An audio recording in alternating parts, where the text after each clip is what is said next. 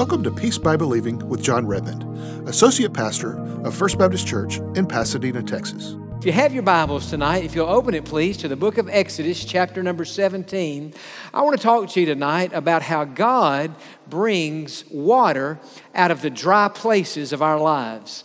And the reason I want to talk about this tonight is because sometimes in life we go through dry places. Our joy seems to evaporate, our peace seems to disappear. Sometimes we feel like our hope is completely gone. And from a spiritual and an emotional perspective, we are in a dry place. We're not necessarily thirsty spiritually, but we're nonetheless thirsty spiritually and emotionally. Now, in Exodus chapter 17, we read about how the children of Israel have come out of Egyptian bondage. They are in the wilderness. They are on their way to the promised land, following God exactly as God is leading. And as they're making this trip, they come to a dry place. And I think there are some lessons that we can learn in our lives about what to do when we come to a dry place in our lives. So in Exodus chapter 17, look with me beginning in verse number one, and let's just read the first seven verses of this chapter. Then all the congregation of the children of Israel set out on their journey from the wilderness of sin, according to the commandment of the Lord, and camped in Rephidim but there was no water for the people to drink. Therefore, the people contended with Moses and said, Give us water that we may drink. So Moses said to them, Why do you contend with me? Why do you tempt the Lord? And the people thirsted there for water. And the people complained against Moses and said, Why is it that you have brought us out of Egypt to kill us and our children and our livestock with thirst? So Moses cried out to the Lord, saying, What shall I do with this people? They are almost ready to stone me. Literally, he was saying, These people are ready to stone me to death because they don't have any water out here to drink. And the Lord said to Moses, Go on before the people and take with you some of the elders of Israel. Also, take in your hand your rod with which you struck the river and go. Behold, I will stand before you there on the rock in Horeb, and you shall strike the rock, and water will come out of it, that the people may drink. And Moses did so in the sight of the elders of Israel.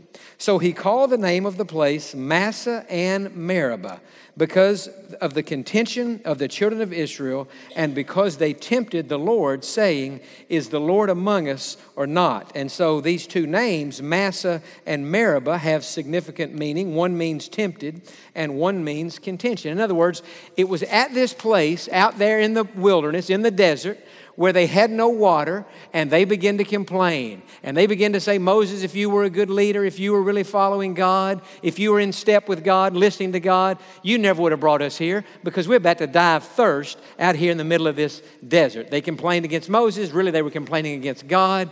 And the whole situation happens just as we read it. I want to make three statements tonight, some lessons, some truths that we can learn from this experience in Exodus 17 about how the children of Israel came to this dry place and how God gave them water out of that rock. And the first thing I would say is this even God's people go through dry places in life. It doesn't matter how much you love God or how long you've been saved or how much of the Bible you've memorized or how long you pray every day, the best of God's people sometimes go through uh, dry places in their lives. Now, when I say dry places, I want to tap back into what I said at the beginning.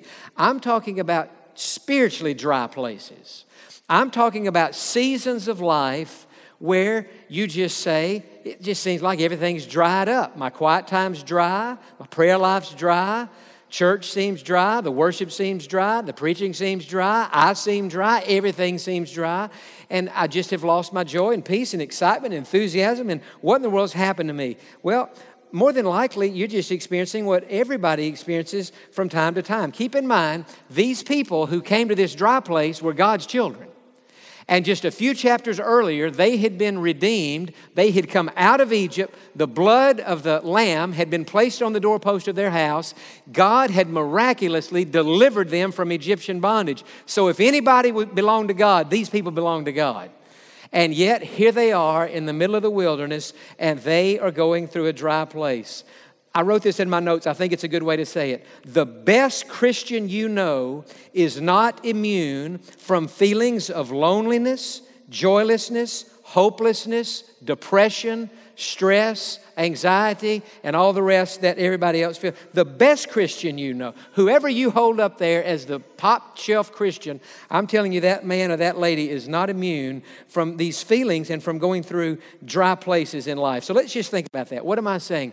Every Christian, every child of God, even the best of them, go through dry seasons in life. Now, I want you to notice a couple of things. First, notice that God is the one who sometimes leads us to the dry places. Now, I don't want to blame every, I'm not blaming anything, certainly never blame anything on God, but I don't want to say that every time we go through a dry place that it's because God led us to it. Sometimes we go through a dry place because of our own sin, and it's, we're just reaping what we have sown. So I would concede that. But it's also true that sometimes God is the one who leads us to the dry places. Look back again in ver- verse number one. That's exactly what happened to these Israelites. It says, All the congregation of the children of Israel set out on their journey from the wilderness of sin. Now, watch this next phrase according to the commandment of the Lord. And so they got where they were because God had led them there. They were at a dry place. They were in the desert and they couldn't find any water. How do we get here? God led them there. And that says to me, sometimes in our lives, we get to a dry season or to a dry place in the middle of the desert where it feels like everything is drying up, and we're trying to figure out God, have I sinned? Have I brought this on myself? And if God has convicted us for that, so be it. We repent and we accept responsibility. But if it's not a mess of our own doing, we have to say, you know what? I'm here because God has led me here. God has brought me here. God has allowed me to face the circumstances that I'm facing. What you know and what I know is this many times in life, when we find ourselves in a dry place, it's because of the circumstances that are going on in our lives. And they can overwhelm us and they can weight us down. And we think, God, how in the world? Well, remember this God is a sovereign God, and He is the one who's always leading us.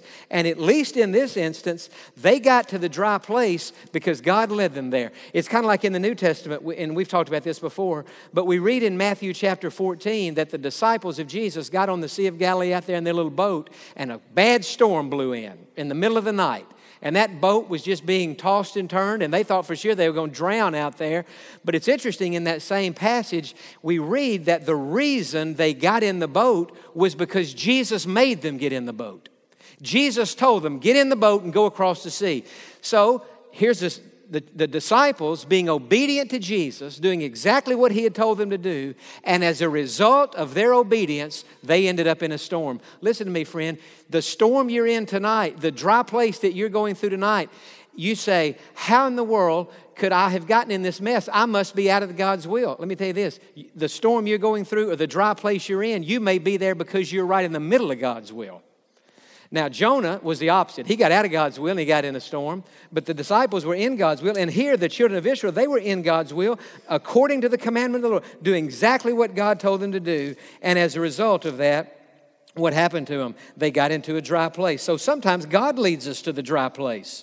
Another thing I would say is this in the dry places of life, our response reveals our character. You see, the reason God didn't just lead them there so they would be thirsty, God led them there to test them. And God didn't lead them there so He could find out what was in their heart. God led them there so they would know what was in their heart. God already knows what's in all of our heart. And yet, sometimes God has to orchestrate the circumstances of our lives in such a way so that we can discover what's in our own heart. We can discover our own sinfulness, our own, our own deficiencies, our, the areas in our lives where we need to grow. And so, this whole thing was a test. Now, did they recognize it as a test? No, they did not. They just recognized, they just thought, well, Moses is a bad leader. God doesn't care about us. And that's how we got in this mess. And yet, God was testing his people, and they failed the test. They failed the test by complaining and not trusting God instead of just saying, well, you know, God's going to take care of us. Look again in verse 2. Notice what it says. Therefore, the people contended with Moses. That is, they complained. They, they, they they were griping against Moses. Look in verse number three. And the people thirsted there for water. Now, here it is again. And the people complained against Moses. And again, at the end of verse four, Moses is talking to God. He said, They're almost ready to stone me, God. They're ready to kill me. That's how angry they were. And so they had a test going on, and they failed the test. Because instead of responding to that test in faith, with, with integrity, with conviction that God had led them and that God would provide for them, they begin to complain and they begin to grumble and they completely fail the test. But before I get off this first truth tonight, I want to say it again. Even God's people go through dry places, and many times we get there because God has led us there. And not only that, it is our response that reveals our character. What did Jesus say? Out of the abundance of the heart, the mouth speaks. And so when we're complaining and griping and everything's wrong and God doesn't care and this person's no good and all this, all in the world that's doing is revealing what's in our heart. And it's good that it's revealing what's in our heart because sometimes we have to hear ourselves talk to know what's in our heart. And so that's what God is doing. He's revealing the people's character to themselves so they would know their own problem. Now, a second lesson or a truth that I think we can learn from this, and I think if I were here tonight, if you're here tonight and you're in a dry place, you say, Man, Jon, here we've come through Thanksgiving and Christmas and it's a new year, and everybody seems so excited about the new year and uh, the Texans are on their way to the Super Bowl, and everybody in town is happy.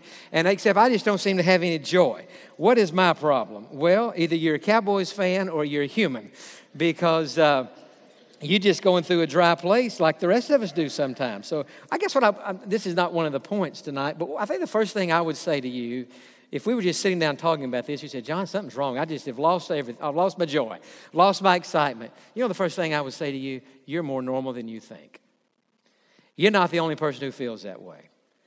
Virtually everybody at one time in their life has felt that way, and if we live long enough, we'll probably all feel that way again. It's just part of the human experience. So, let me tell you something that you can do now that will help you when you feel that way. By the way, before I get into points two and three, if you ever in your life go through a dry season, say amen so I'll know.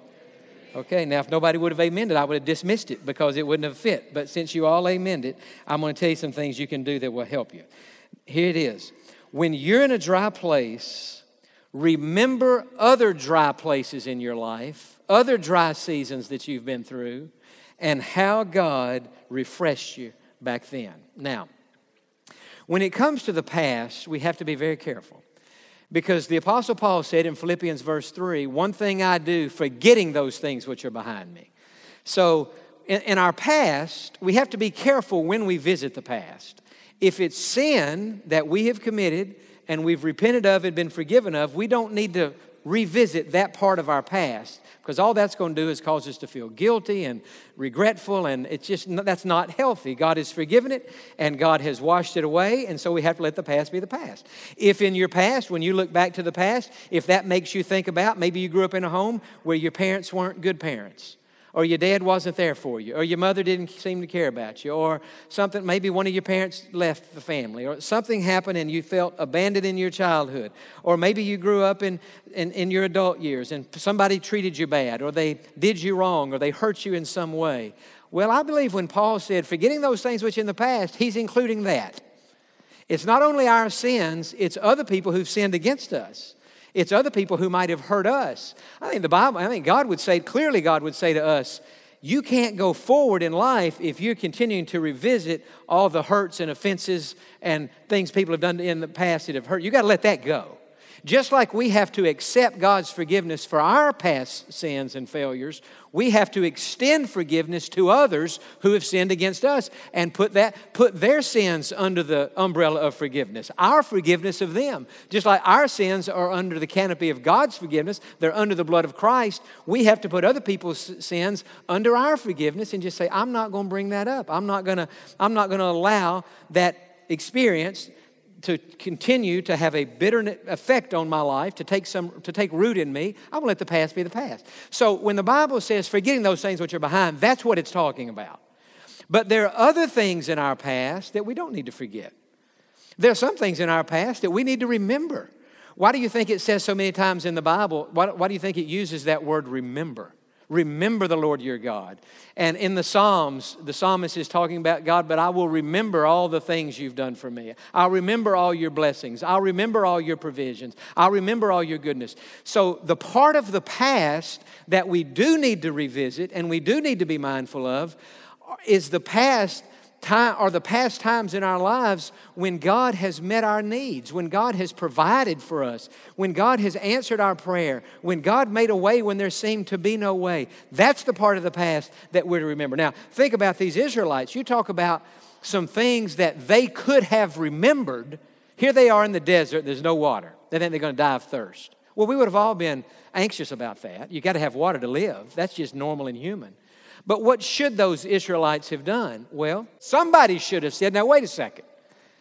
Not long ago, God delivered us out of over 400 years of Egyptian bondage. Our parents, our grandparents, our great grandparents, they lived under that dictator Pharaoh, and they were abused and mistreated and overworked and underpaid, and it was horrible. What and it, and it happened to us too. We weren't living in that world, and supernaturally God came, and God told Moses to tell us to take a lamb and sacrifice that lamb and put the blood of that lamb across the top beam of our house and on those two uh, vertical beams. And when the death angel pass over, if he sees the blood, he will not kill the firstborn, and he's going to deliver us out. And not only did God deliver us out of Egyptian bondage, but we read about this in Exodus chapter 12. They should have, somebody should have been saying, when God delivered us out, the Egyptians were giving us their jewelry. They were giving us their treasures. God not only delivered us, He delivered us and He blessed us. Those who had persecuted us and abused us, now they're giving their belongings to us. God's paying it back. God made God gave us double for all of our trouble. Somebody should have said that. Somebody should have said, well, you know what? That's right. And not only did God deliver us out of Egyptian bondage, but you remember, and we read about this in Exodus chapter 15. Now, they didn't have chapter divisions back then. They, they weren't reading Exodus, they were living the Exodus. But if they would have been reading it, they could have said, Now, wait a second, we're here in chapter 17 and there's no water here in the desert. But do you remember back in chapter 15 when we had water, but the water was bitter and we couldn't drink it? And it would have made us sick or it might have killed us. And so Moses threw a tree, a piece of wood of some kind, in that water, and all of a sudden the bitter waters made, were made sweet. And somebody should have said, you know what? If God can supernaturally make the bitter water sweet, then somehow, some way, He can provide water for us. And if somebody would have said that, I believe somebody else would have spoken to him and said, You know, that's so true. But not only did God make the bitter water sweet, here we are in Exodus 17, desert, no water at all. But do you remember back in Exodus 16 what, we, what our need was? We were about to starve to death. We needed food. And we prayed that God would give us food. And supernaturally, miraculously, God sent manna from heaven. We didn't know what it was. That's why we called it manna, because the word manna literally means, What is it? But it was like a, a sweet wafer from heaven, and God sent them that manna to eat, and God gave them quail to eat. I mean, bread in the morning, and, and then they had uh, quail at night. I mean, they had a pretty good thing going there. Somebody should have said, Hey, I know we don't have any water, but God gave us food. If God gave us food, I bet somehow, some way, He'll give us water. So, what they should have done was to have looked back on their past blessings and to have said, If God came through for us then, I'll guarantee you God's going to come through for us now. There's not a one of us here tonight who can't look back in the past many times. I don't mean just one time, many times, and see where we had a need that we thought there's no way in the world this God's going to be able to meet this need. And what did God do? God met that need.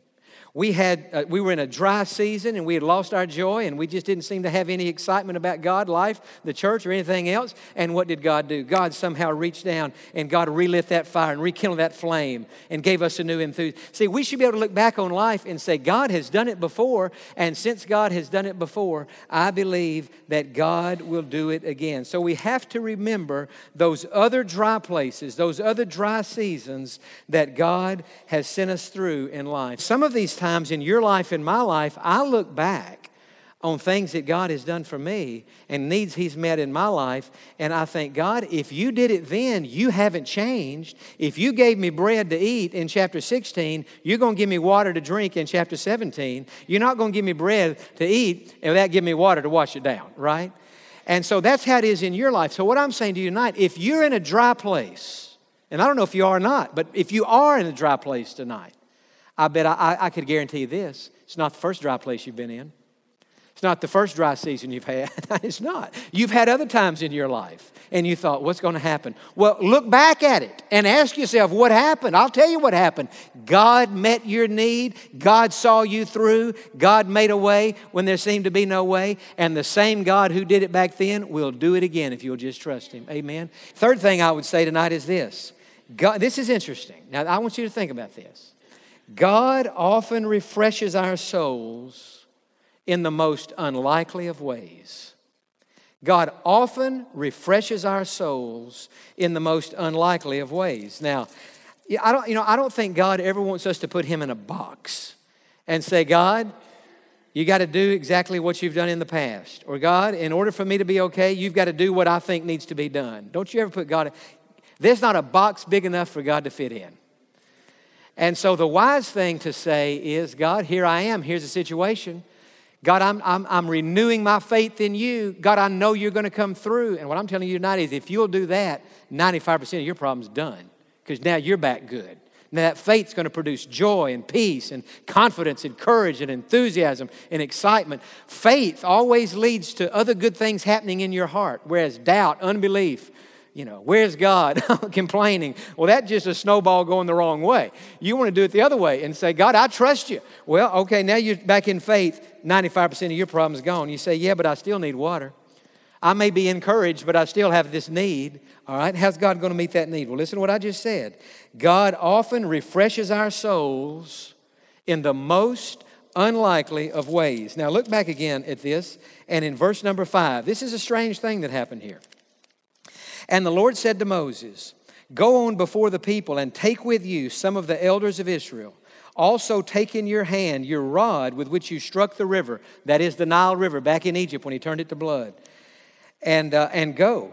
Behold, I will stand before you there on the rock of Horeb, and you shall strike the rock, and water will come out of it, and the people may drink. And Moses did so in the sight of the elders of Israel. And when he did that, of course, water came out of the rock. Now, isn't that a strange thing?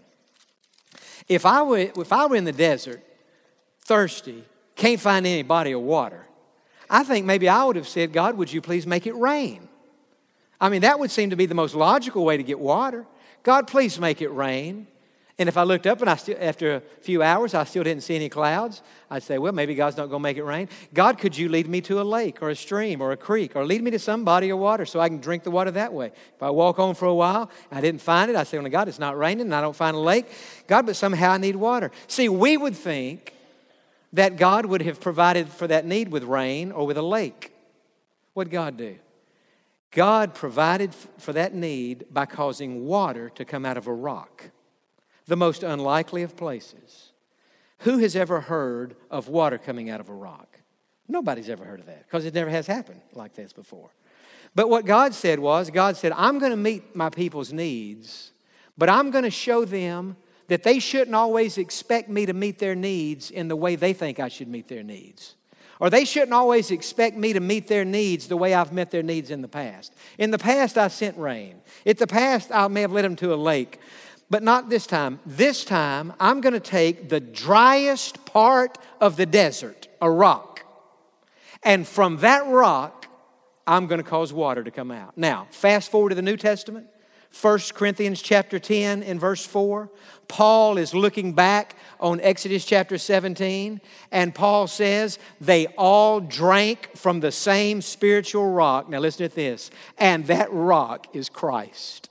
What was Moses saying? Moses knew this story. I mean, Paul. Paul knew this story. And Paul was saying that rock that our great great great grandparents drank from out there in the wilderness, that rock is a picture of Jesus. Jesus is that rock. And the reason God sent water out of that rock was to send a lesson that there's coming a rock to this earth one day. And out of that rock, out of Jesus, will come the water and the refreshment and the nourishment we need. We hope that today's message has been a blessing to you. You can find this message and many others on our website, peacebybelieving.org, under the broadcast tab. Thank you for joining us today, and we look forward to you being with us on the next Peace by Believing with Jon Redmond.